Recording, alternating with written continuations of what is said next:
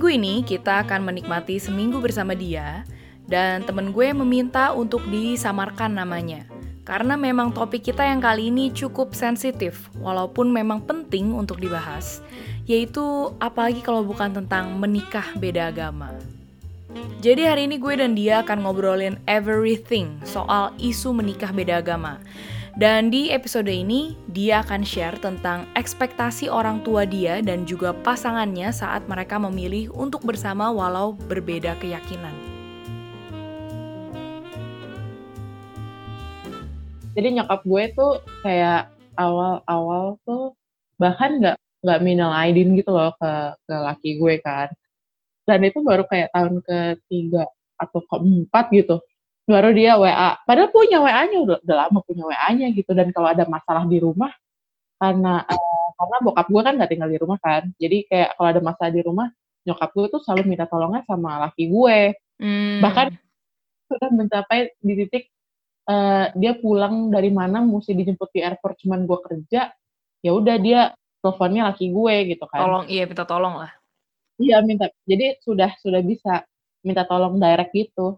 Tapi dia nggak ngucapin final aidin hmm. dan masih kayak kalau misalkan gue gereja bareng dia dia masih suka nanya kapan ya uh, pacar kamu bisa gereja bareng kita yang gitu-gitu kayak kalau di lingkaran doa gereja kita kayak ya mari kita doakan supaya orang ini dimenangkan gitu ya. Iya anjir gue tuh bisa ngebayangin ya kalau kita masih ada PD zaman dulu yang hari Rabu yang isinya anak-anak muda doang. Iya. Pasti gue topik setiap minggu.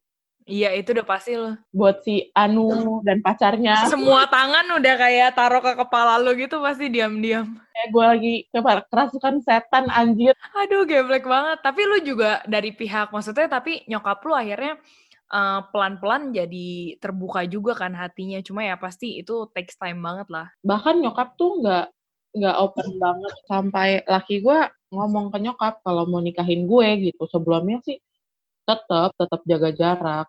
Hmm. walaupun ngobrol udah asik atau gimana tapi tetap jaga jarak. Sampai dia bilang mau nikahin gue dan akhirnya udah nikah ya udah akhirnya dia baru oh ya udah nih ternyata beneran jadi mantu gitu. Kalau lu ke pihak keluarga laki lu gimana? Setiap lebaran tuh pasti gue ikut ke rumah dia atau ke rumah saudaranya gitu kan. Terus setiap kali ada kondangan keluarga gue ikut dan gue diterima dengan baik gitu kan. Hmm. uh, kasarannya gue gue disayang lah gitu. Gue jadi calon mantu yang disayang sama keluarga besar. Mantap. Mungkin mungkin mereka berpikirnya dengan harapan gue bisa ngikut mereka gitu. Boleh boleh boleh boleh boleh. Terus gue bahkan pernah uh, lagi bulan puasa terus gue uh, gue awal-awal pacaran bahkan gue mau minum pun ngumpet-ngumpet gitu di WC ya? Kayak gue yang lain sama di mana gitu kan, gue gue ke dapur ngambil minum, wah sepi nggak ada gue minum gitu. Iya iya iya. iya. Menurut gue, aduh harusnya itu nggak perlu gue lakukan sih. Mungkin karena gue begitu, padahal maksud gue kan menghormati ya. Kayak gue di kampus juga kan nggak nggak orang depan puasa tiba-tiba gue gitu kan nggak juga kan. Terus kayak ya mungkin dari situ dipikirnya oh gue ikutan puasa atau gimana gitu kan. Terus oh, tapi okay. enggak juga karena akhirnya gue kasih enggak gue nggak puasa gitu. Ya gitu gitulah uh, dan pada akhirnya sih sepertinya perlahan mulai mengerti dengan pilihan gue berdua ya. Cuman ya namanya orang tua punya harapan kan terlebih yeah. Ya ya gue juga nggak bisa semerta-merta bilang orang tua gue nggak udah nggak punya harapan kalau laki gue ikut gue gitu. Cuman dan dan dan orang tua dan mertua gue pun juga pasti begitu kan. Ya cuman kalau misalkan lu bayangin aja kalau terang-terangan sakit hati banget gak sih rasanya? Jadi Kenapa kayak dalam artian kayak gimana nih? Iya jadi gue kan ya terbiasa bergaul sama lupa ada ya yang menurut yang menurut kita sana pendek itu biasa aja gitu bukan bukan keluar rumah karena pendek tuh bisa juga buat jalan-jalan gitu kan. Iya iya. Terus dan karena gue lama di kota yang agak dingin lah menurut gue kan di Jakarta pakai celana panjang panasnya minta ampun gue rasa. Jadi gue tuh ke mana-mana emang selalu pakai celana pendek. Walaupun gue tahu gue udah dewasa sih harusnya gue mulai pakai celana panjang gitu kan. Cuman yang gue pikir kalau ke rumah mertua sama-sama di rumah ya ntar gue mau WC atau apa ribet juga pakai celana panjang ya udah gue pakai celana pendek aja. Dan hmm. akhirnya ada ada di satu waktu diomongin gini gue inget banget. Eh uh, iya jadi kayak mertua gue ngomong iya nggak usah pakai kerudung dulu ya pakai celana panjang aja. Itu tuh dulunya di emphasize loh nggak usah pakai kerudung dulu Mertua lu pinter sih, gue demen tuh. Emang. Tapi setidaknya ya lu bisa memakai empati itu kan yang tadi lu bilang awal. Ya mau gimana pun juga orang tua pasti punya harapan untuk seperti itu ya, tarik-menarik lah dari either dari pihak suami lu atau juga dari pihak lu ke suami lu kan. It's just a reality of it sih. Iya, harus sabar aja sih kalau kalau orang pengen ngikutin jejak gue sih.